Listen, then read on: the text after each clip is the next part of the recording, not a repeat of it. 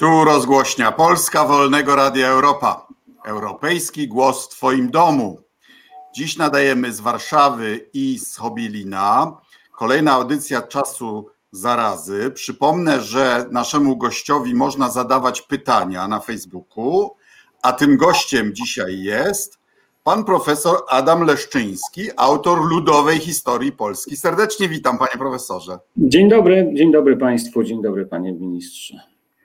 Panie profesorze, e, jaki procent z nas jest pochodzenia e, chłopskiego i skąd wobec tego tak kontrowersyjny pomysł jak napisanie historii Polski z tego punktu widzenia? No, myślę, że zdecydowana większość z nas jest przynajmniej w części chłopskiego pochodzenia, biorąc pod uwagę, że jeszcze kilkadziesiąt lat temu przytłaczająca większość Polaków mieszkała na wsi. To się zmieniło relatywnie niedawno. No, jeżeli Ale chodzi to, o 80%, 90, 95? Pewnie tak, ja myślę, że teraz to jest wymieszane, w tym sensie, że to się szczęśliwie w ostatnich dekadach, ja mogę powiedzieć o sobie, no, duża część mojej rodziny, moja rodzina wywodzi się albo z bardzo ubogiej wsi mm, mazowieckiej, albo z proletariatu warszawskiego. E, od, od pokoleń i mm, tak naprawdę awansował społecznie mój dziadek, który był dzieckiem bardzo ubogiego e, rolnika pod wojną, przed, przed wojną i zaraz po wojnie poszedł do Warszawy gdzie został inżynierem, profesorem, prawda? No on naprawdę, on naprawdę awansował. Przed wojną był, e, rodzina chciała go przeznaczyć na księdza, co też jest pewnie symptomatyczne. Ja teraz w czasie zarady, zarazy też prowadzę badania genealogiczne i powiedzmy, nie wszystkie y, rodzinne legendy znajdują potwierdzenie. No tak to jest z rodzinnymi legendami. Po to są legendy. Tak samo jest z legendami, tak samo jest z legendami o polskiej historii. No też nie wszystkie znajdują potwierdzenie, jak się przyjrzeć. Chciałbym dojść do tego, kiedy powstali Polacy, ale zacznijmy może od tego, kiedy powstało państwo polskie i jak. No bo w wiekach y, tych najciemniejszych, tak, y, y, w okresie upadku Cesarstwa Rzymskiego, z którym jakieś tam nasze ziemie utrzymywały stosunki handlowe, tak, mamy jakieś zbieracze, grupy, prawda, może jakieś kawał plemiona czy kawałki plemion, kraj jest skrajnie słabo zaludniony, prawda? I żeby powstało państwo, no to muszą pod, powstać jakieś nadwyżki, tak? Musi powstać specjalizacja. Jacyś goście muszą się zająć e, wojowaniem, czy budowaniem, utrzymywaniem grodów, a ktoś musi dostarczyć im żywność, czy jakieś wyroby rzemiosła, tak? Skąd się wzięły te nadwyżki? No, to jest, y, y, ja powołuję się w swojej książce na e, teorię takiego amerykańskiego antropologa Jamesa C. Scotta, który pisze o niej w książce, e, po angielsku ona nosi tytuł Against the Grain, o powstaniu najstarszych państw. Ona, ta, ta książka Scotta ukazuje się właśnie w tej chwili po polsku. Myślę, albo już się ukazała, albo się ukaże na dniach. Serdecznie ją polecam. I on mówi, że y, powstanie państwa zawsze wiązało się z możliwością kontroli nad zasobami. No, znaczy, elita państwowa nie pracuje, nie wytwarza sama. mówimy o świecie przede wszystkim rolniczym, prawda? Więc e, ona konsumuje, w związku z tym muszą być nadwyżki pozwalające na formowanie. Muszą być zasoby, nie ma. Zas... Każde państwo jest oparte na jakimś systemie opodatkowania, tak? No jasne, na jakimś transferze zasobów. No, no to jest zrozumiałe. No więc e, oczywiście jest tak, że ludzie, którym się te zasoby odbiera, nie szczególnie się z tego cieszą. W szczególności, w szczególności dotyczy to ludzi, myślę, że bardziej w przeszłości niż teraz, no bo dzisiaj przynajmniej dostajemy jakieś usługi w zamian za to, co oddajemy, prawda? Natomiast w dawnych nie, czasach moment. Bezpieczeństwo też, jest, bezpieczeństwo też jest usługą. Bezpieczeństwo miało charakter względny, ponieważ bardzo często nie chroniło przed nadużyciami ze strony władcy i jego drużyny, przynajmniej w tych najstarszych, e, najstarszych, najdawniejszych czasach, o których trzeba to powiedzieć od razu, bardzo, bardzo niewiele wiadomo. Więc mamy tutaj do czynienia raczej z teoriami niż z jakimikolwiek e, twardymi danymi, wyjąwszy być może garść świadectw pisanych, garść naprawdę, e, czy właściwie relacji dotyczących, e, czy dokumentów dotyczących pierwszego państwa, najwcześniejszego państwa oraz ostatnich wykopalisk archiwalnych, e, ostatnich wykopalisk archeologicznych, przepraszam, i które wskazują, że państwo polskie powstało mniej więcej z tego, jak sobie rekonstruuje te teksty archeologów, w pierwszej połowie państwo pol, polskie, no Pola, państwo na polskich terenach, tak, przyszłe państwo mhm. polskie powstało dość szybko, dość nagle, mniej więcej w okolicach 940 roku naszej ery, mniej więcej na obszarze Wielkopolski. Ale to oczywiście y, te, te, te teorie są. Mm, Wielkopolski, czyli Staropolski, prawda? Ta nazwa Wielkopolska i Małopolska to są wtórne tłumaczenia z łaciny, prawda? Staropolska de facto to była Staropolska i, i, i Nowa Polska. Natomiast oczywiście y, y, kluczowe jest to, że do, do, tego, aby państwo istniało, aby istniała drużyna książęca, aby można było utrzymać y, aparat władzy książęcej, no potrzeba było, władca musiał mieć kontrolę nad zasobami. I mówimy, Nadwyż, że... Czyli nadwyżkami, nadwyżkami tak. żywności, niewielkimi. I jakieś dochody z eksportu, prawda? No, mm, mm, y, tu jedna z hipotez, która mm, wydaje się bardzo prawdopodobna, to jest, y, mówi, że takim momentem krystalizującym był moment rozpoczęcia handlu niewolnikami z terenów słowiańskich, sprzedawanych do świata arabskiego. W Pradze był wielki, wielki targ niewolników. Tak, tak, i że kontrola nad tym handlem pozwoliła miejscowym, i tutaj można powiedzieć, no nie wiem, kim, głowom rodów, można się zastanawiać, kim ci ludzie byli, na osiągnięcie statusu jakiegoś terytorialnego władcy, przy czym to terytorium, panowanie nad terytorium było mniej istotne od panowania nad, od, nad, nad ludźmi, prawda? To znaczy to ludzie byli tutaj kluczowym zasobem a, z punktu widzenia władzy, a nie, a nie granice. No bo terytorium było bardzo słabo zagospodarowane, tak? Tam, to, y, y, kilka czy kilkanaście procent zaledwie było używane do rolnictwa. O urbanizacji w ogóle nie można wtedy jeszcze mówić, prawda? Tak jest. No, w każdym razie w, w takim sensie, jakim, jakim ją rozumiemy dzisiaj, no, mm, jest, y, jeżeli chodzi o szacunki, no to one, one się, się, się różnią, ale mówią o tym, że na terenie mniej więcej dzisiejszej Polski mieszkało pewnie około miliona, od kilkuset tysięcy do pewnie dwóch milionów ludzi.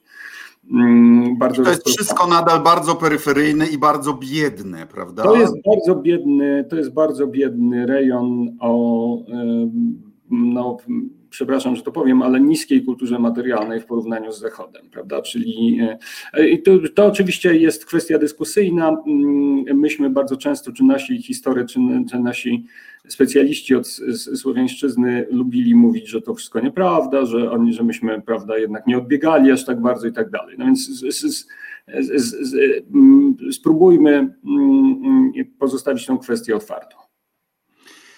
I do czasu Kazimierza Wielkiego w całej Polsce, mniej więcej na dzisiejszym terytorium, jest ile? 200 murowanych budynków, tak? To mnie zaszokowało, powiem Tak, to jest ciekawa bardzo dana. Ją przytaczam za bardzo znanym historykiem średniowiecza, który y, y, oszacował liczbę budynków murowanych w tamtych, tamtych czasach i to już jest no, relatywnie zaawansowany okres. Ale to weźmy pod uwagę to, że w Polsce budowało się, na ziemiach polskich budowało się z drewna. To nie znaczy, że po prostu go było bardzo dużo. To był bardzo łatwo dostępny budulec. Więc to nie jest jednoznaczny wskaźnik, powiedziałbym, zapóźnienia cywilizacyjnego. Łatwo go dzisiaj za taki przyjąć, ale ja bym tego aż tak surowo nie, nie traktował. No dobra, ale siła fiskalna polskiego państwa była znacznie mniejsza niż porównywalnych państw Europy Zachodniej, bo jak pan pokazuje, gęstość zaludnienia była znacznie mniejsza. Gęstość zaludnienia, wydajność rolnictwa, która była kluczowa. One, one były powiązane zresztą. Znaczy Ziemia, e, świat e, przeszłości, aż do rewolucji przemysłowej, czyli powiedzmy do XVIII czy XIX wieku, w zależności od miejsca, e, no to był świat, w którym przytłaczająca większość ludności żyła na granicy śmierci, na, na, na granicy biologicznego przetrwania, o może nie tak. I no więc w momencie, kiedy produktywność ziemi była niska, produktywność upraw była niska, no to siłą rzeczy zaludnienie było niskie, no bo ci ludzie nie mieli się z czego wyżywić.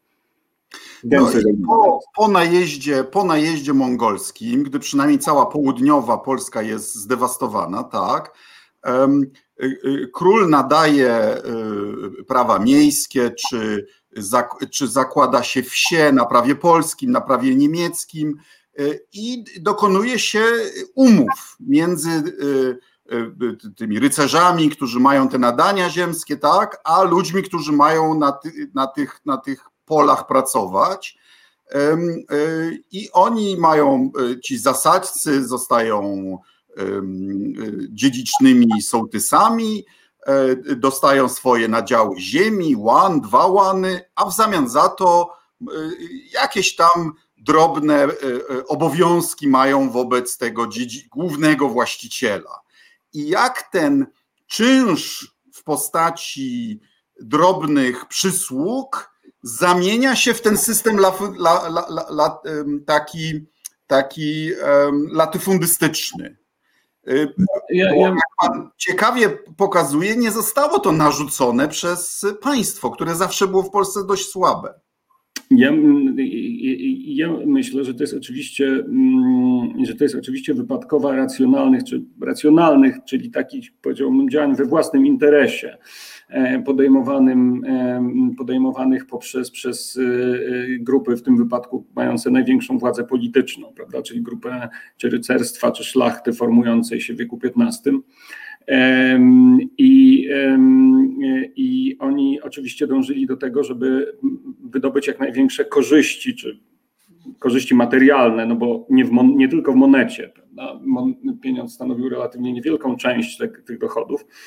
Mm, e, I, e, czy, e, no więc oni po prostu zmieniali te instytucje w taki sposób, żeby móc uzyskać jak największe korzyści z, mm, ze swoich majątków. No to jest zrozumiałe, prawda? Każdy z nas by tak robił. E, I to e, stało się szczególnie mm, dobrze, powiedziałbym, e, ten proces przyspieszył w momencie, w którym otworzyły się przed nami rynki zachodnie. Rynki zbytu na, na zboże, na produkty leśne, na te, tego typu. Mm, no, to, to, myśmy to z dużym zyskiem, znaczy myśmy, no, elita posiadająca majątki z dużym zyskiem eksportowała to i sprzedawała na zachód. Był to kluczowy moment w polskim rozwoju, mm, i myślę, i politycznym, i gospodarczym, ponieważ z jednej strony było to niesłychanie zyskowny przez stulecia, bardzo zyskowny, więc nie, nie, nie krótko wcale, stulecia niesłychanie zyskowny handel dla, dla, tych, dla szlachty, e, ale równocześnie utrwalał peryferyjność i zacofanie kraju per, per saldo. Tak? Znaczy, my to oczywiście widzimy z dzisiejszej perspektywy. Oni wtedy nie mogli tego wiedzieć. Żyli raczej w przekonaniu, że robią doskonałe interesy. Że, że... Właśnie, gdzie się rozeszły drogi e, rozwoju gospodarczego Polski i Europy Zachodniej? Czy e, e, spotkałem się z teorią, że odrębnie elity zareagowały na wielką zarazę, na dżumę XIV wieku. W Anglii była, powstał brak rąk do pracy i, i, i dziedzice zareagowali podwyższając pensje. A u nas myślę, inaczej, prawda? Ja myślę, że nie ma jednego, e, ja myślę, że nie ma jednego e, tutaj jednego powodu, który by się dało wskazać. E, ten proces dotyczył całej Europy Środkowej, taki proces, jak się czasami go nazywa wtórnej feudalizacji, prawda? Dotyczył całej Europy Środkowej, w tym dużej części Niemiec, wschodniej części Niemiec. I on nie jest, to co się działo w Polsce nie jest niczym wyjątkowym, czy na ziemiach Rzeczpospolitej późniejszy, nie jest niczym wyjątkowym. Natomiast y, jeżeli chodzi o, o, o, o Anglię, no to tutaj też teorie są różne. One, y, y, warto wiedzieć, że z tego, co, mm, mm, co ustalili historycy gospodarki, pensje, jakby stopień urynkowienia tej gospodarki angielskiej był wyższy wyraźnie już we, w średniowieczu, w XII, pierwsze dane, jeżeli chodzi o No bo już były, bo praca była wyrażona w monecie, a nie w pańszczyźnie. A tak, nie była też droga, była też relatywnie droga, to znaczy mm, z, relatywnie droga i w związku z tym opłacało się poszukiwać, to jest zresztą stałe w historii e, brytyjskiej e, aż do rewolucji przemysłowej i później, że opłacało się zastępować pracę kapitałem. To znaczy było relatywnie dużo kapitału i relatywnie mało pracy, która była droga. Dlatego opłacało się być innowacyjnym, na przykład inwestować w maszyny. Ta sama kalkulacja na ziemiach polskich, czy w ogóle na ziemiach świata peryferyjnego, nie tylko polskich, wyglądała inaczej. To znaczy, u nas praca była relatywnie tania, ona była niskiej jakości, ale było jej dużo. E, natomiast kapitału było mało i był drogi. związku z tym rozmaite inwestycje, nawet robione dużo później, w XVIII czy XIX wieku, mm, na już w kompletnie innych warunkach, prawda, i społecznych, no nie, technologicznych, rozmaite inwestycje, często e, były inaczej kalkulowane w świecie peryferyjnym. Tak? Na przykład opłacało się tutaj wybudować fabrykę z, korzystając z importowanej technologii w wieku XIX. Opisał to historyk Witold Kula, bardzo wybitny historyk gospodarki, żyjący już od lat pewnie 20 paru. Mm, I, i, ale równocześnie korzystać z całego łańcucha kooperantów pracujących w mm, chałupników, pracujących w, na wsi, prawda? Czy, czy, czy z takich... Ale też w XVIII wieku kapitalizm angielski zaczynał, prawda? A jaką rolę miało w upadku miast w Polsce to, że e, e, politykę celną de facto kontrolował Gdańsk, nad, nad którym królowie nie mieli pełnej kontroli. No tutaj mm, mm, e, to, to, to była, wydaje mi się, że najbezpieczniej, to oczywiście też mamy, są różne teorie specjalistów, wydaje mi się, że najbezpieczniej jest powiedzieć, że mamy tutaj do czynienia z ustawieniem mm, całego aparatu instytucji, państwowych pod interesy jednej dość wąskiej grupy ludzi, tak? czyli w tym wypadku szlachty oraz ewentualnie kupców gdańskich, trzeba też wiedzieć, że jeżeli chodzi o wartość dodaną z tego handlu, czyli powiedzmy wartość dodaną z tego, co eksportowaliśmy, prawdopodobnie, no nie widziałem, to jest dość trudno oszacować, ale takie myślę, że to można też z dużą prawdopodobieństwem powiedzieć, prawdopodobnie największa część tej wartości dodanej tak zostawała w Amsterdamie. To znaczy, jeżeli chodzi o to, co produkował, produkował, to jest paradoksalne, ale to jest też ciekawe z dzisiejszego punktu widzenia. Jeżeli chodzi o to, co paradoksalnie, co wyprodukował nasz przodek pracujący na roli, taki pańszczyźniany chłop, no to najmniej z tego, z tej nadwyżki, po, poza to, co zostawało do przeżycia, najmniej zostawało u niego, nieco więcej dostawał jego pan, e, nieco jeszcze więcej dostawał kupiec gdański, a najwięcej trafiało do Amsterdamu, zostawało w Amsterdamie. No tak to jest. Centrum, centrum jest bardzo dobre w przejmowaniu, zawsze było, prawda? Centrum jest zawsze, zawsze było bardzo dobre w przejmowaniu wartości dodanej.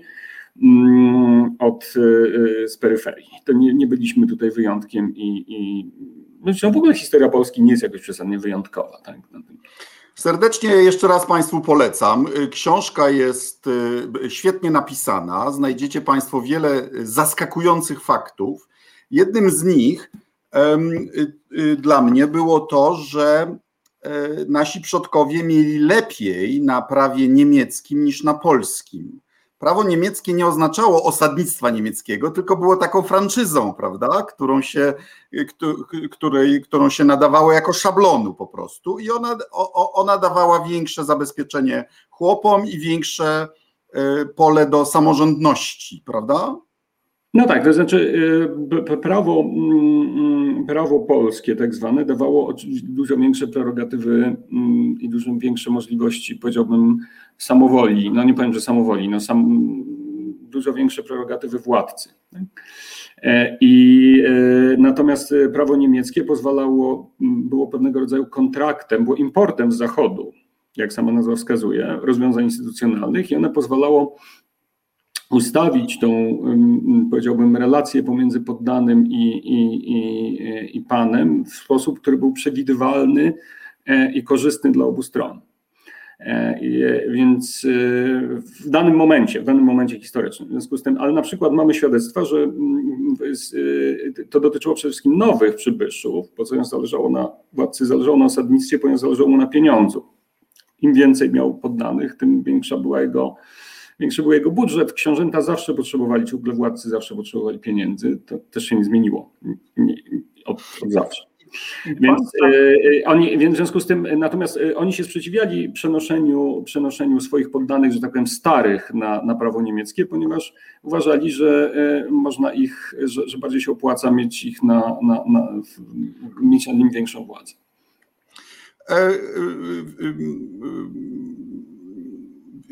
chłop miał e, dużą swobodę osobistą, e, tak, nie był, nie był przedmiotem handlu takiego jak niewolnicy gdzieś na Karaibach, ale de facto e, dziedzice wy, tym sposobem lub innym wyciągali z niego 85, pan twierdzi nawet pod 90. Bardzo różne są, bardzo różne są szacunki. One, y, one się różnią od, w zależności od y, miejsca, y, od regionu, od czasu, od tego, kto był panem. To jest bardzo skomplikowana kwestia.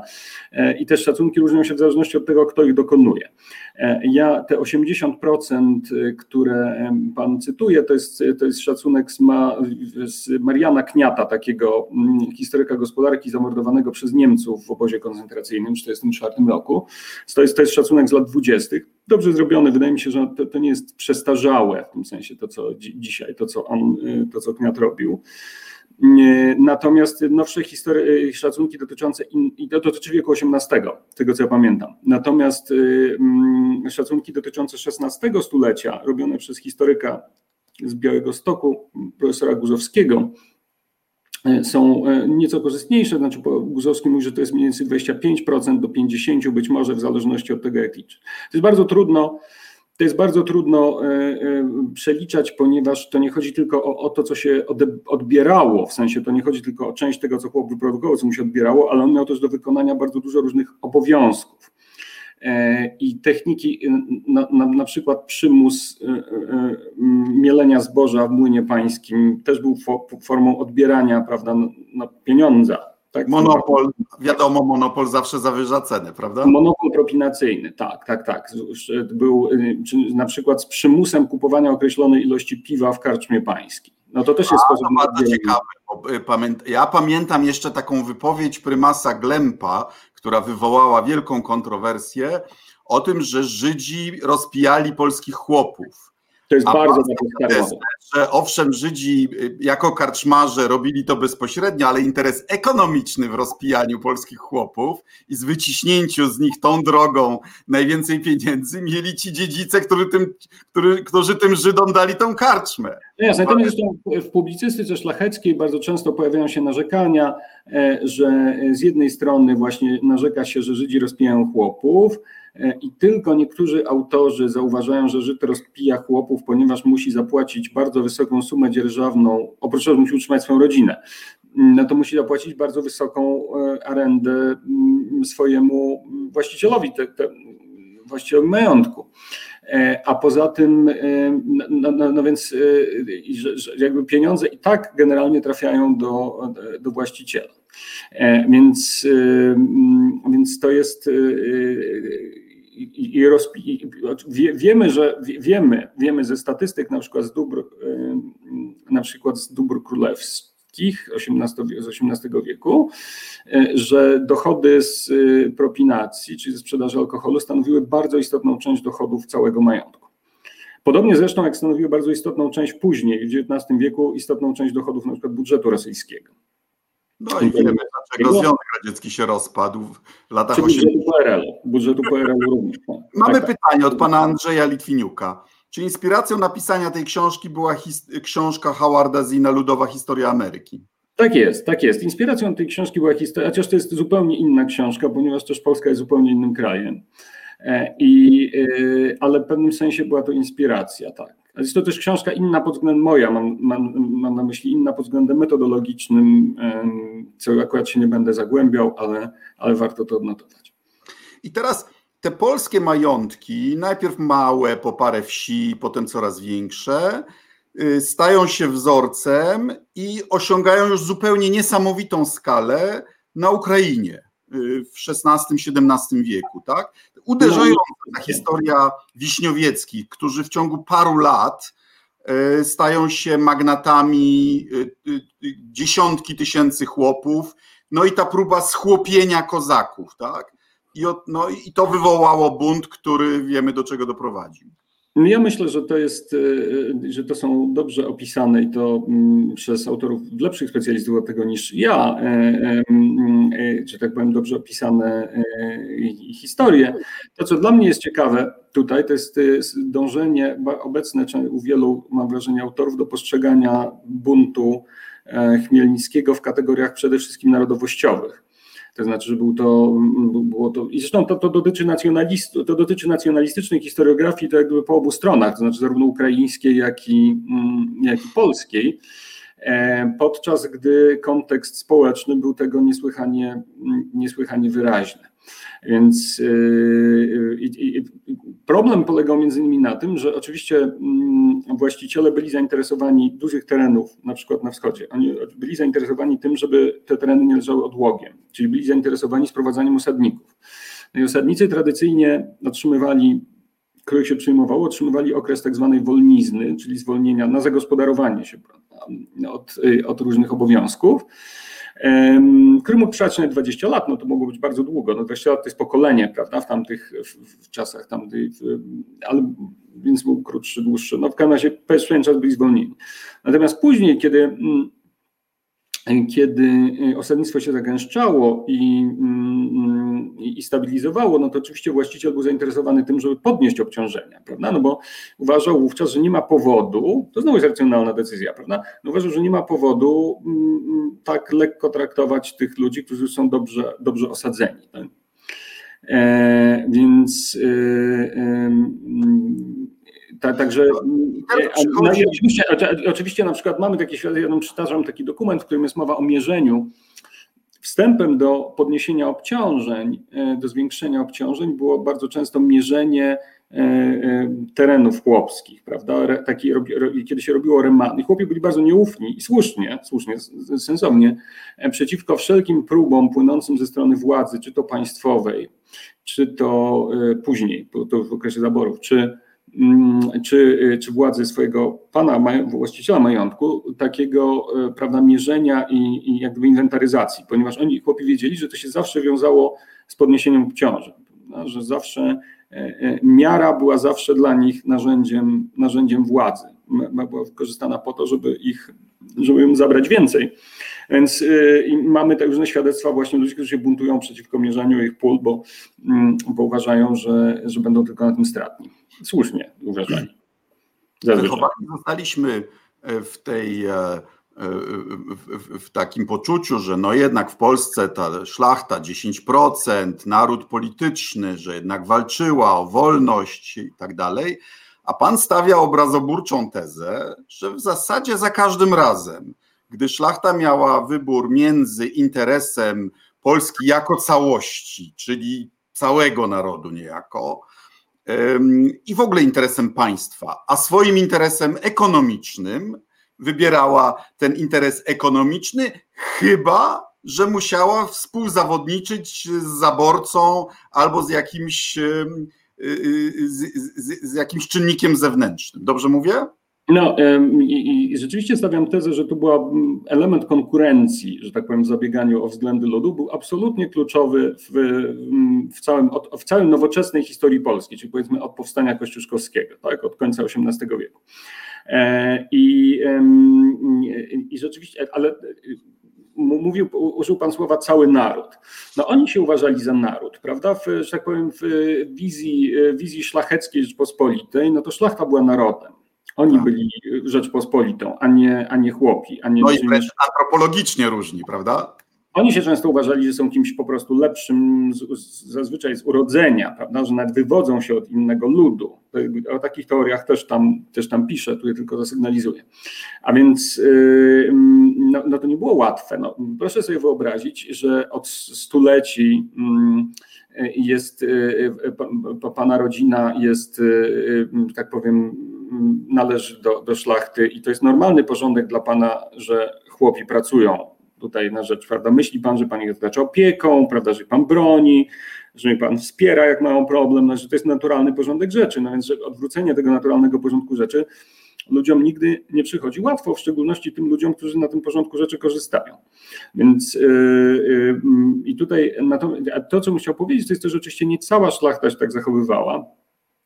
Yy, w sensie było wśród niej wiele w wieku XIX zwłaszcza i XVIII wiele światłych jednostek i takich które, ludzi, którzy, do których mam ogromny podziw osobisty, to znaczy ludzi, którzy często tracili swoje e, majątki albo mm, ryzykowali prawda, swoją pozycją społeczną, wolnością i życiem, żeby, żeby to zmienić, prawda, żeby mm, e, no to był oczywiście, jest oczywiście taki, to był zawsze kluczowe Jakie było kluczowe tutaj pytanie? No kluczowe było oczywiście takie, że musimy zachęcić z punktu widzenia tych szlacheckich rewolucjonistów, czy później inteligentów, e, że musimy zachęcić lud polski do walki o niepodległą Polskę. No i teraz e, lud polski nie zawsze się do tego rwał, ponieważ nie szczególnie widział w tym dla siebie pożytek.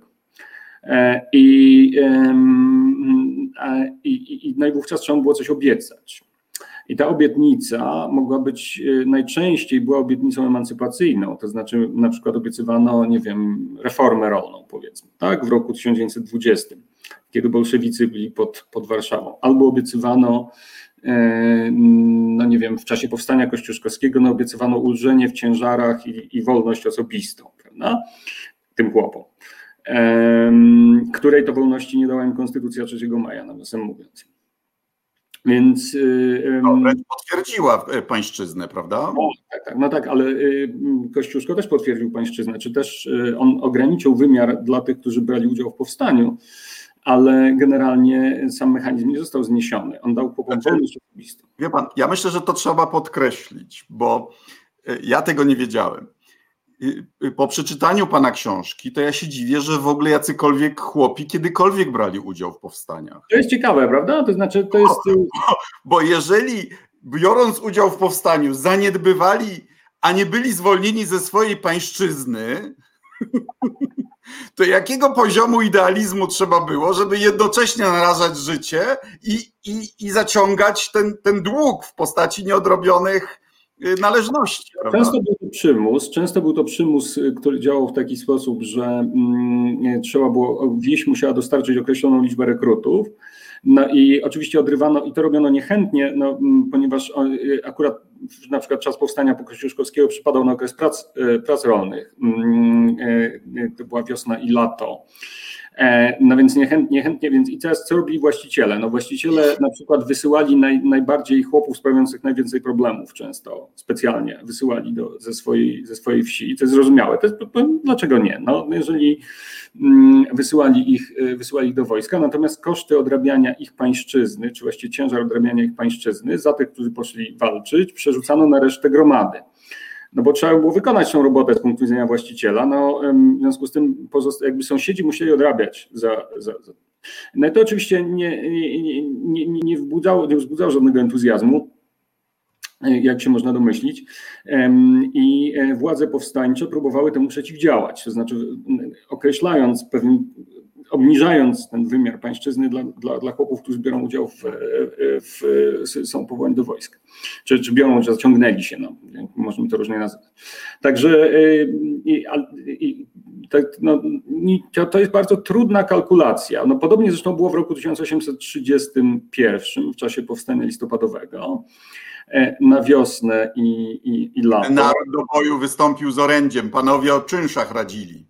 No bo to, to, tak było, oni naprawdę razili. Tam jest, y, tam jest, y, tam oczywiście problem polegał na tym, że chłopi już, mieli wtedy wolność osobistą mm, i mogli iść do sądu, to nie szczególnie dobrze wychodziło często, ale przynajmniej teoretycznie mieli takie prawo, ubiegać, jakoś skarżyć o swoje krzywdy, tak?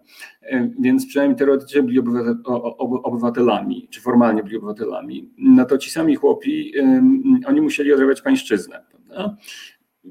I teraz y, y, co im można było obiecać, żeby poszli walczyć za, za, wolno, za wolną Polskę z carem? No, można im było obiecać własność ziemi, której nie mieli. E, I na tym toczyła się nad, czy uwłaszczenie, mówiąc jednym, używając jednego słowa. E, I, e, no więc, i toczyła się na ten temat dyskusja w Sejmie w Warszawie, której obszerne fragmenty przytaczam w tej książce. No e, ten Sejm Szlachecki nieszczególnie chciał dać chłopom, mm, chłopom ziemię. No, ostatecznie stanęło na tym, że mogą ją i to pod różnymi skomplikowanymi warunkami dostać wyłącznie poddani, w sensie chłopi w majątkach królewskich, w majątkach państwowych, a zatem nie godziło to w interesy prywatne tych, e, tych posłów i, i senatorów królestwa. No to, to, to było bardzo mało. No, mamy raporty mówiące o tym właśnie, że chłopi nieszczególnie w ogóle chcą iść walczyć, że migają się od poboru, prawda, że właściciele też nie widzą powodu ich tam wysyłać, no bo nawet nie obniżono im wymiaru pańszczyzny, nawiasem mówiąc, tym, którzy poszli zostali. No a, a, naszych, a naszych szlachciców przebił i król pruski, a na koniec także car, prawda, dał lepsze warunki. Tak, ale e, ja bym nie miałbym tego za złe, no ponieważ e, to jest bardzo trudno bez władzy, bez władzy. Znaczy, w sensie nie oceniam mnie aż tak surowo. E, pamiętajmy też, że na przykład, że te ustępstwa ze strony władców zaborczych były często wymuszone presją polityczną ze strony elit polskich. To znaczy władca musiał, musiał przelicytować on też konkurował, oczywiście. On konkurował, on konkurował. I to było na korzyść dla, dla, dla znaczy to, było, to było z korzyścią dla, e, dla, tych, e, dla tych chłopów. Mm, no, e, w, jest to bardzo wyraźnie widoczne w Galicji w roku 1848, w której gubernator, kiedy gubernator stadion mm, na własną rękę w zasadzie, bez zezwolenia Wiednia, bez uprzedniego, znosi pańszczyznę, ponieważ boi się, że zrobią to wcześniej zrobią to wcześniej dobrowolnie, że tak powiem, polscy właściciele i w istocie, jak tam przytaczam szacunki, od 5 do 10% to jest bardzo dużo, to jest bardzo dużo, e, jak na taką do, taki dobrowolny akt. No, ten, więc yy, rzeczywiście zniosło, zniosło, zniosło pańszczyznę. Więc, yy, no, no, więc to jest, yy, to jest konkurencja zawsze, o względy ludu zawsze wychodziła mu na dobre, ja bym tak powiedział. Tak, to jest w panu Tadeuszu w ostatnich scenach Tadeusz i e, znaczy jest tam sugestia zwolnienia z pańszczyzny i uwłaszczenia e, sąsiadów, gospodarzy, prawda? I Zosia. W zaborze rosyjskim. Jest chyba Zosi, Zosia mówi, no to co ty zdecydujesz, to ja tutaj, prawda, się zgodzę. Warunki, warunki panujące w zaborze rosyjskim na tak zwanych ziemiach zabranych, czyli tym właściwym zaborze rosyjskim, Kresach, jak wolimy to teraz nazywać, były inne niż w Królestwie Polskim. No, w Królestwie Polskim pozostało, chłopi mieli wolność osobistą, którą nadano, nadała Konstytucja Księstwa Warszawskiego e, i mieli też e, więcej możliwości odwoływania się do sądu na przykład, czy do władz, nawet w tym w tym chłopi prywatni. Natomiast stosunki w zaborze rosyjskim pozostały, e, były dużo bardziej archaiczne i też dużo bardziej brutalne. No i e, oczywiście były postulaty i dyskusje mm, wśród ziemian e, i wśród rodzącej się wówczas inteligencji, prawda, głównie pochodzenia szlacheckiego, o tym, co z tą sprawą zrobić, no ale generalnie, generalnie trzeba było interwencji władzy. Trzeba było interwencji władzy. A co oni, to, było, tak, to było tak, że, że, oni, mm, że oni oczywiście narzekali przez cały wiek XIX, że ta, że ta praca, że ta praca e, chłopska jest mało wydajna. O, widzę tutaj bardzo dobry cytat. No, e, oczywiście nieustająco brakowało im pieniędzy. E, to jest paradoks zresztą, nawet bardzo bogaci polscy magnaci, E, nawet bardzo bogaci polscy magnaci i magnaci, którzy mieli bardzo dużo, bardzo wielu poddanych, ogromne majątki, oni często mieli relatywnie niewiele gotówki, co wynikało e, między innymi z tego, że, że duża część ich bogactw była dostarczona w naturze, to znaczy obieg pieniężny był bardzo był, był mniejszy niż na zachodzie. Prawda? On się zwiększał stopniowo od XVII wieku, od XVIII wieku, ale był, był większy niż, E, niż, e, niż, w, mm, e, niż na zachodzie. No, więc taki, to wychodziło przy okazji różnych przedsięwzięć przemysłowych, ponieważ okazywało się, że na przykład kiedy magnat chciał założyć sobie manufakturę, to naprawdę często nie było mu łatwo zgromadzić gotówkę kapitału, kapitału prawda, takiego pieniężnego na to, żeby ją założyć. A co pan sądzi o tezie, która mnie pierwotnie zbulwersowała, przyznam, bo jest kompletnym zaprzeczeniem E, no, no wielu zastanych osądów e, Marcina Piątkowskiego o tym, że właściwie wszędzie na świecie, w tym w Polsce, e, kapitalizm, żeby wystartować, musiał zacząć od siłowego odebrania majątków grupie feudalnej. Że właściwie nie ma przykładu, gdzie by to się zdarzyło pokojowo. Ja argumentowałem z nim, że, że przecież Anglia, ale faktem jest, że tam podczas że tam się to stało wcześniej, tam odebrano majątki klasztorom i buntownikom i to też były zalążki później przyspieszonego rozwoju. I teraz do tego jeszcze można dodać tezę e, pana Ledera, prześniona rewolucja, prawda, że u nas to jeszcze dodatkowo się stało za przyczyną władzy okupacyjnej, sowieckiej, komunistycznej, e, że tak klasa ziemiańska została brutalnie przez Hitlera, Stalina, polskich komunistów zlikwidowana e, i i ta rewolucja nie dokonana została przez polski lud, tylko została mu niejako narzucona. Ja myślę, że, ja myślę, że Marcin Piątkowski ma rację, mówiąc o tym, że zdemontowanie feudalizmu w ten czy inny sposób było warunkiem, warunkiem rozwoju gospodarczego. E, z wielu różnych powodów, no, przede, z części politycznych, ponieważ ta elita feudalna blokowała zmiany, a w części gospodarczych, to znaczy e, musiało, trzeba było uwolnić siłę roboczą ze wsi do tego, żeby mogła, mogła pójść pracować do miast. No inaczej nie, nie, przemysł który i tak miał bardzo wiele problemów i tak nie, miał, nie, nie, nie, nie, mógł, nie mógł się rozwijać. Ale ja te, też y, nie przeł... Nie, znaczy oczywiście kres polskiego ziemiaństwa w okresie II wojny światowej taki brutalny koniec, prawda, wywłaszczenie, wymordowanie, wywiezienie e, jest, jest takim dramatycznym finałem, ale trzeba wiedzieć, że ten finał, że upadek polskiego ziemiaństwa trwał dobre już wtedy prawie stulecie. To znaczy, z mojej perspektywy, przynajmniej na ziemiach Królestwa Polskiego, e, takim kluczowym momentem przełomowym było uwłaszczenie. Mieliśmy najpierw uwłaszczenie, które, e, które spowodowało, że mm, że właściciele musieli mm, tych majątków, którzy stracili część gruntów w ogóle, ale musieli też wynajmować siłę roboczą do pracy na rynku. Oni często, dużo, oni często źle, źle radzili sobie, ziemiaństwo sobie często bardzo źle radziło z gospodarowaniem majątkami. Oni nie mieli, brakowało im wiedzy fachowej, e, E, wydawali za dużo pieniędzy. To jest po, połowa XIX literatury jest o tym, prawda, że ktoś przepił, przejadł, nie wiem, zadłużył się, zlicytowali go, tego jest bardzo dużo w literaturze.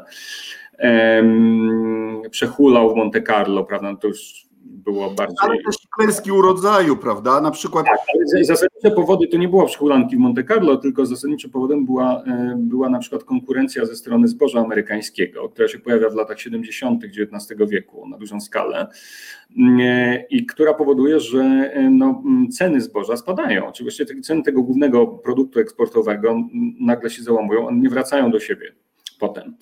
E, a oczywiście właściciele mogli narzekać na jakość pracy pańszczyźnianej e, i na to, że ona jest, nie, że jest jej mało, że jest złej jakości, że, że jest słaby, że chłopi się nie, nie, chcieli, nie chcieli pracować, oczywiście nie chcieli pracować, no, nie mieli powodu. Ale, mm, e, ale no, no więc ale to jednak odebranie im tej pracy było dla nich decydującym ciosem. I mamy postępujące licytacje majątków i kurczenie się warstwy ziemiańskiej, która się odbywa na zasadzie naturalnej od właściwie lat 60. XIX stulecia. Tych majątków ubywa. One są parcelowane e, i są parcelowane między innymi dlatego, że e, za sprzedaż e, majątku będzie po kawałku dostawało się dwa razy więcej pieniędzy, prawie dwa razy więcej pieniędzy, czy tam takie mniej więcej tam szacunki cytuję, niż za sprzedaż go w całości. Więc oczywiście opłacało się go wyprzedawać. E, było z tym, było wokół tego masę narzekania, prawda, że tutaj się substancję narodową traci, no na przykład, e, że, że Żydzi kupują, to też był bardzo stały wątek, prawda, że oni tak naprawdę zarabiają, bo w tej transakcji parcelacji bardzo często pośredniczyli agenci, którzy byli Żydami. I to się wielu osobom nie podobało wtedy, Zresztą był to moment, to jest, żeby to zlokalizować w czasie, to się dzieje mniej więcej w momencie, w którym z wielu różnych powodów narodził się nowoczesny antysemityzm polski. E, I no więc, e, e, no, no więc to ziemiaństwo konało, że tak powiem, ubywało go. No to jest nawet proces widoczny w II Rzeczpospolitej, to znaczy liczba majątków ziemiańskich na początku Rzeczpospolitej, II Rzeczpospolitej jest większa o, z tego co pamiętam, 20%, cytuję z pamięci. Ale no i majątki były bardzo poważnie zadłużone. Ja sprawdzałem tak. archiwum y, Hobielina, to przed wojną to było za, zadłużenie grubo ponad 100 tysięcy złotych wobec zakładów zbożowych w Poznaniu.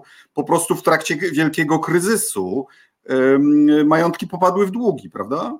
Paradoksalnie najlepiej radziła z tym sobie największa własność, e, taka latyfundialna już, no ponieważ oni mieli najgłębsze kieszenie i największe zasoby. Natomiast średnia i mniejsza własność była w kryzysie. E, I, mm, ale też oczywiście też narzekano powszechnie na to, że ci najwięksi właściciele, oni się średnio czują związani z polskością, prawda, że właśnie, że pędzą swoje, że na przykład zarządzają tymi swoimi majątkami przebywając na zachodzie głównie, mm, e, nie wiem, mieszkają w Paryżu, prawda, i tylko przysyłają listy do swoich plenipotentów, że, e, żeby, żeby nadsyłali pieniądze i średnio ich interesuje to, co się tutaj dzieje. Więc... Pani Aleksandra Klim Klimot chyba ma rację, że kilkadziesiąt tysięcy majątków zostało wywłaszczonych i przekazanych Rosjanom, tak, po powstaniu styczniowym. Nie wiem, czy to jest kilkadziesiąt tysięcy, ja nie pamiętam tych danych i, mm, dokładnie w tej chwili, ale oczywiście to był, konfiskaty też były elementem tego procesu. Ale tak jak powiedziałem, na, najbardziej decydujący, decydujące znaczenie miały nie konfiskaty, ale fakt, że produkcja, e, że, że po prostu prowadzenie majątku ziemiańskiego po uwłaszczeniu było bardzo mało opłacalnym przedsięwzięciem, w szczególności na tle innych dostępnych źródeł, sposobów. Pod koniec XIX wieku y, szacowano, ja podaję takie szacunki z lat 90., 91 roku, że na kapitałach zainwestowanych w rolnictwo zarabia się 4%, a na kamienicach w mieście Warszawa od 10, nawet 10-16. Jeżeli ktoś budował najtańsze, najgorsze i największe, to nawet 16.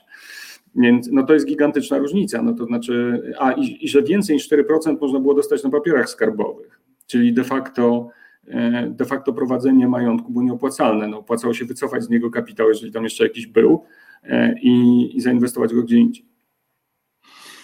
To, co jest obrazoburcze w pańskiej książce, jeszcze raz pokazuje, Ludowa Historia Polski, to to, że pan nie dzieli y, y, naszej historii na te tradycyjne okresy, tylko idzie pan wedle trajektorii rywalizacji między elitą a ludem o no, te podstawowe prawa, także ekonomiczne. Więc te, to, co w tradycyjnej historiografii jest tą nieciągłością wielką, czy upad czyli upadkiem państwa polskiego pod koniec XVIII wieku, dla pana jest mniej istotne. Bo bo, no, no bo w historię ekonomiczną to się gorzej wpisuje. I pan uważa, że ta rywalizacja o zasoby między ludem a elitami no, przybrała nowe formy w, w miarę industrializacji i dla mnie fascynujące jest to, że te formy rywalizacji mają wielką ciągłość między końcem XIX wieku, II Rzeczpospolitą, a walką polskich robotników z PRL-em. Tak, to jest bardzo ciekawe zjawisko. To znaczy, że e, pewne postawy e, i pewne na przykład formy protestu, to, że formy protestu przemysłowego są podobne, to może, jeżeli się na tym chwilę zastanowić, pewnie nie jest takie zaskakujące. To znaczy, że robotnicy pracujący w fabryce z, przeciwko zarządowi, czy jest to kapitalista, czy jest to dyrektor z komunistycznej partii, prawda? No to, że oni e, mniej więcej to samo, prawda, takie same metody stosują e, i że podobnie metody stosuje władza, prawda? Tak jak carska ochrana miała swoją agenturę w fabrykach w roku, w okresie poprzedzającym rewolucję w czasie rewolucji 1905 roku, no to tak samo e, SB miała formalnie komórki w zakładach pracy w, w, od lat 50. czy 40. nawet, już nie pamiętam dokładnie od, od kiedy. Ja byłem przekonany, że Solidarność wymyśliła wywożenie dyrektorów na taczkach. Nie, nie, nie, nie, nie, to było starsze. Było. Nawiasem mówiąc, Solidarność zresztą, e, Solidarność była, e, była ruchem wyjątkowo łagodnym pod tym względem, ponieważ formy protestu robotniczego na ziemiach polskich przy, przybierały często bardzo okrutne formy, to znaczy na przykład tych inżynierów czy nadzorców zabijano niekiedy, niekiedy okrutnie, albo robiono im różne, krzywdę na różne inne sposoby, czyli na przykład zrzucano ze schodów. No, mm, mm, można się naprawdę, już nie mówię o wrzucaniu do kotłów, co pod, o czym Rewolucja 1905 roku była bardzo krwawa, prawda? Tak, tak. I to, co jest paradoksalne, to, to pan dowodzi, że PPS był za niepodległością, a zbudowała się na niej endecja jako ruch y, y, kolaboracyjny z Taratem. Tak, tak. Mm, także no, ja bym powiedział, że kolaboracyjny, oczywiście można powiedzieć, że był kolaboracyjny, jeżeli chcemy być niemili. Ja nie mam, e, e, ja mam, e, powiedziałbym osobiście zero sympatii do tego, do tego nurtu politycznego i do jego właścicieli, założycieli, a w szczególności największej postaci, prawda, czyli Romana Dmowskiego. Który był, który był posłem do Dumy, prawda? Był posłem do Dumy, tak, był posłem do Dumy i natomiast tam była bardzo brutalna kalkulacja polityczna, która przyniosła mu korzyść. To znaczy Dmowski uważał, nie będąc rusofilem, co mu się czasami zarzucało, nie był, nie był, nie był, nie był. On był bardzo cynicznym, twardym graczem politycznym mm, i bez względu. Był, był realistą, trzeba mu to oddać, prawda? Tak, ale też realistą, który nie wahał się przed bardzo brutalnymi rozwiązaniami w czas, w, w, bardzo brutalną rozprawą z konkurencją polityczną.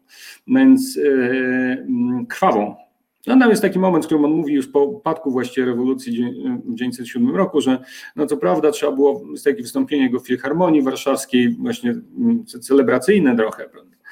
E, I on mówi, e, że no co prawda trzeba było, potrzebny był rozlew krwi bratniej, no ale to jest smutne oczywiście, że trzeba było krew bratnią rozlewać, no ale jednak Polska tego wymagała, prawda? Nasza wizja Polski tego wymagała. Więc oni, mm, jeżeli chodzi o bezwzględność, to nawiasem mówiąc, socjaliści z PPS-u też nie byli, nie byli bynajmniej aniołkami tutaj, więc nie należy e, nie, nie Dzisiaj nomenklatury byłby terrorystą, umówmy się. Lenin, e, Lenin go podziwiał.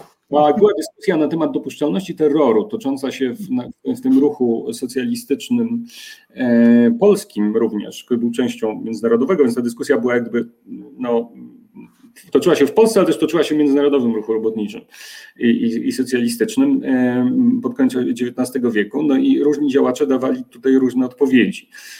I, pierwsza polska partia pro, proletariat opowiadała się za terrorem. Ten terror nieszczególnie jej wychodził, to prawda, to znaczy oni z, byli, im się bardziej bardziej udawało zabijanie konfidentów ze swojego środowiska albo ludzi posądzonych o szpiegostwo niż faktyczne uderzenie we władzę.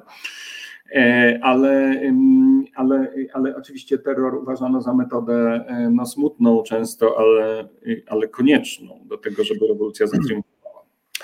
Więc e, ku końcowi chcę panu pogratulować książki także z tego powodu, że to jest ewidentnie książka już napisana w wolnej Polsce. To znaczy, mamy wolną Polskę i wobec tego stać nas na sprzyjrzenie się naszej historii krytycznym okiem. Nie musimy już wszystkiego umieszczać w kategoriach pokrzepienia serc czy, czy e, odzyskiwania państwa. Tak?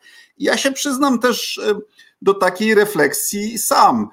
E, PRL tak bardzo ośmieszył i zdezawuował lewicowe wrażliwości, że na przykład będąc licealistą u mnie w Bydgoszczy, uczęszczając do pierwszego LO, wtedy imieniem Ludwika Waryńskiego, uważałem, że skoro komuniści nazwali szkołę imieniem Ludwika Waryńskiego, no to musiał być jakiś straszny komuch. A to był ideowiec, prawda, który walczył o, o prawa ludzi, także chyba patriota. No, był też niesłychanie charyzmatyczną postacią, z tego co, co, co wiemy ze świadectw, prawda? Takim mm, blond, y, młodym blond ideowcem, dość wątłej budowy, porywającym ludzi swoimi wystąpieniami. I za swoje ideały poniósł ostateczną cenę, prawda? straszną, straszną cenę, straszną cenę. To znaczy on, w, jak wiemy, zmarł, zmarł w więzieniu no, w strasznych warunkach, e, schorowany i zniszczony w bardzo młodym wieku. Więc yy, także. Dzisiaj powiem szczerze, nie przeszkadzałoby mi mieć go za patrona. Ja myślę, że no tak, tak. Ja myślę, że komunizm, zresztą PRL z tą swoją, powiedziałbym, taką toporną propagandą wyrządził polskiej dyskusji o przeszłości ogromną szkodę. Mm, także dlatego, że na przykład dzisiaj wielu ludziom, ja spotykałem się z takimi reakcjami, dyskutowanie o pańszczyźnie, czy dyskutowanie o, o położeniu na przykład yy, yy, chłopów polskich nie wiem, w XIX wieku, powiedzmy, tak, czy relacjach między dworem i wsią, no to wydaje się, jeżeli ktoś coś powie złego o, o, o mm, albo nie, nie szczególnie miłego nawet o, o tych właścicielach, no to od razu zostaje awansem komunistą e, nazwany. A Może też, Gombrowicz nazywał ich żałosną bandą gnuśnych bęcwałów. Och, to jest strasznie dużo, to znaczy jakby narzekań na tą warstwę i krytyki tej warstwy w XIX wieku i w dwudziestoleciu międzywojennym jest strasznie dużo. To nie jest, to nie komuniści, znaczy komuniści oczywiście wykorzystali ją po swojemu, ale, ale to nie komuniści wymyślili.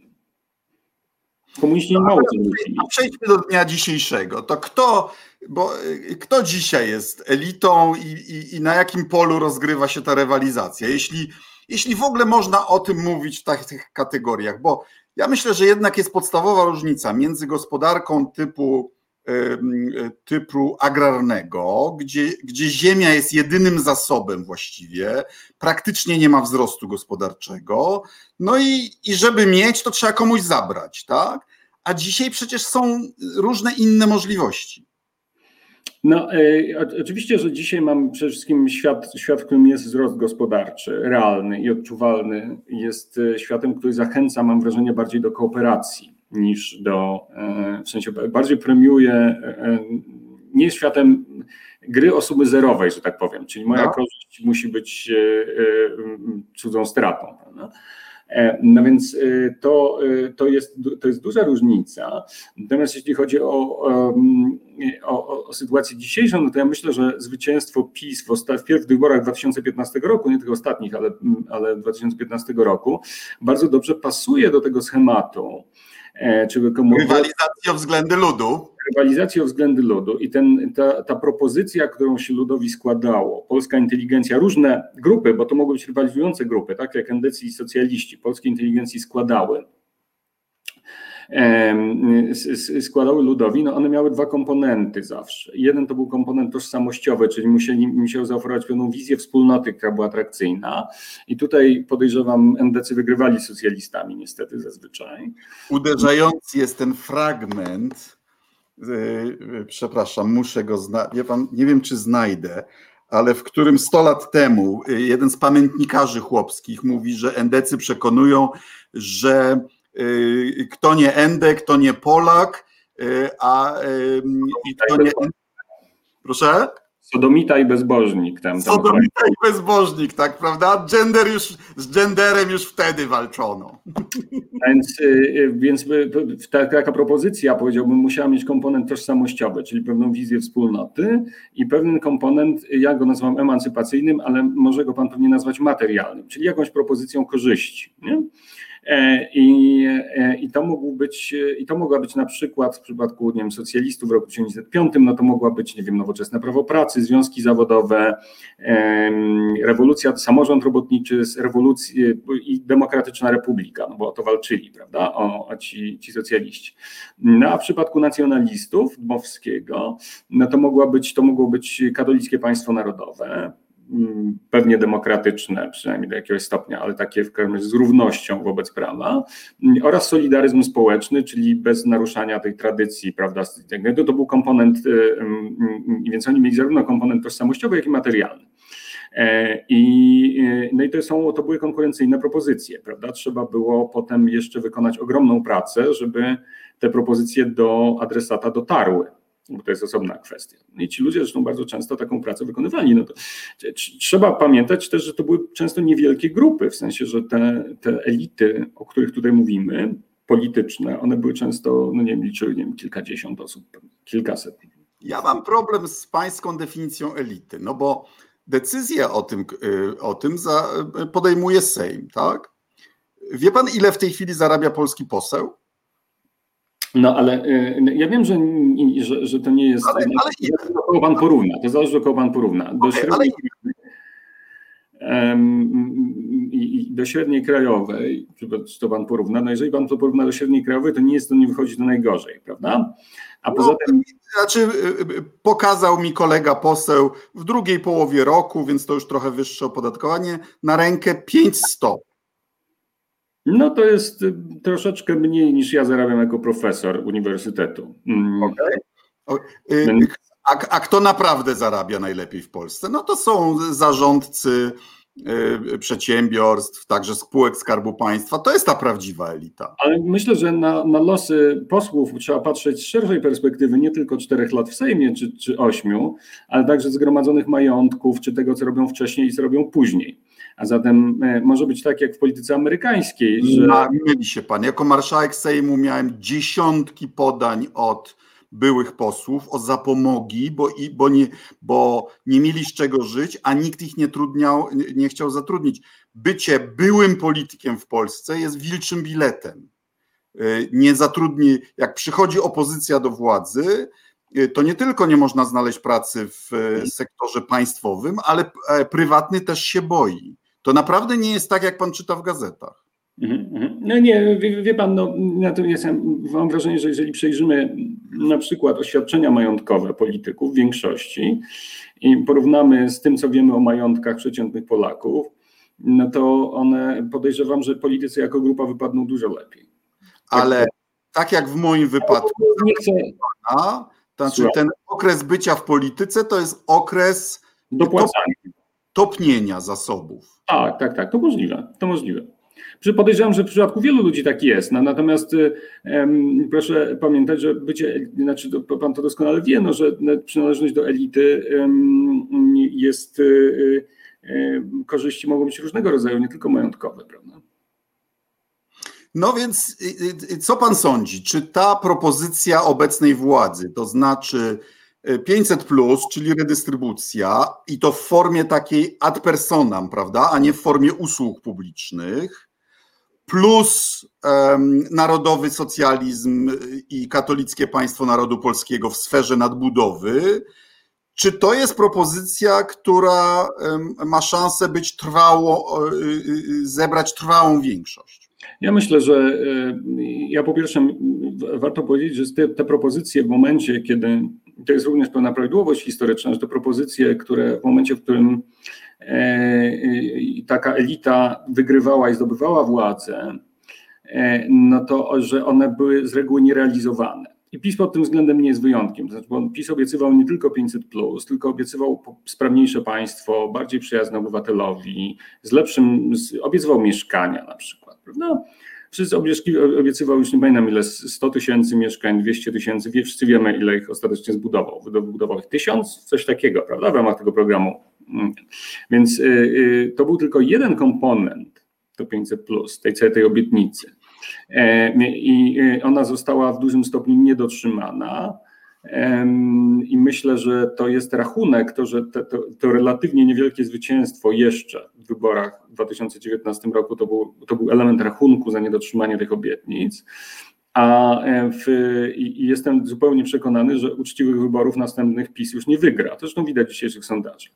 No jest oczywiście pytanie, mm, kto, e, i myślę, że politycy PiSu to rozumieją, to znaczy, że e, między innymi na przykład walka o schedę po Kaczyńskim jest w dużym stopniu ustawianiem się pod nowe rozdanie, w którym już PiS nie będzie u władzy.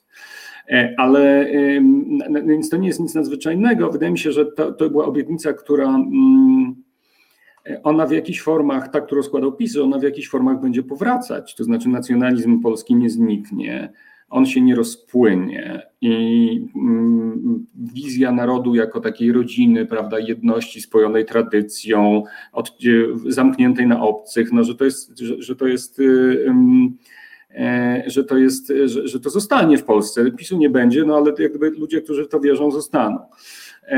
To dla mnie jest najciekawsze to, jaka będzie nowa propozycja polityczna złożona polskiemu ludowi. To znaczy, kto ją złoży skutecznie, kto ją złoży skutecznie i jaka, jak ona będzie wyglądała. No? To jest. E, e, to, kto, to, kto ją w tej, ona w tej chwili musi powstawać, bo to natura nie znosi próżni, więc ja myślę, że ona gdzieś się, gdzieś się w tej chwili rodzi i polska polityka nie znosi próżni, nigdy jej nie znosi. Więc ja myślę, że ona się. Rozgadaliśmy się, ale temat ciekawy.